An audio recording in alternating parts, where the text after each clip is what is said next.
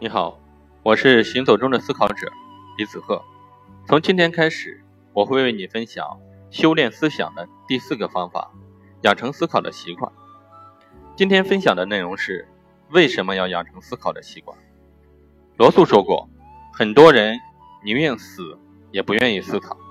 我们天生就存在惰性，但是在知识获取空前容易的时代，思考力呢，拉开了人和人之间的距离。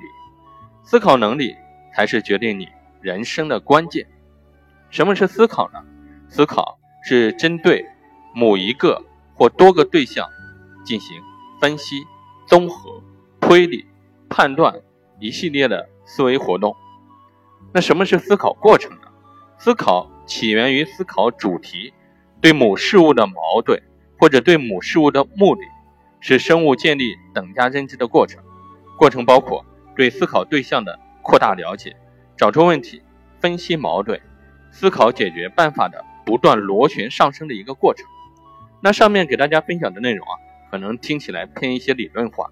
我用一句话来定义思考，那就是你的大脑能够有逻辑的去琢磨某件事情，还能对这件事情进行总结反馈，这个呢就叫做思考。什么是习惯呢？习惯是指。积久养成的生活方式，我认为呢，就是下意识的动作或者是活动。亚里士多德说过这样一句话，他说：“总以某种固定的方式行事，人便能够养成习惯。”域外纳也说过一句话，说：“根深蒂固的恶习，绝非一朝一夕就能养成的。”由此，我我们可以获得习惯需要一个持续的重复某个动作，长期的一个行为。形成一种自然而然的结果。那有什么样的思想呢？就会有什么样的行为；有什么样的行为，就会有什么样的习惯；有什么样的习惯呢，就会有什么样的性格；有什么样的性格，就会有什么样的命运。上面讲了思考和习惯，下面给大家讲一讲为什么要养成思考的习惯。乔布斯说：“你的时间有限，不要浪费重复别人的生活，不要让别人的观点。”淹没了你的内心的声音。乔布斯为什么能创立一家伟大的苹果公司，就源于乔布斯有独立的思考能力和创新力。那在信息泛滥的时代，懂得思考远比掌握知识更重要。思考能力将拉开人和人之间的差距，而且还会随着时间的推移产生指数级的差异。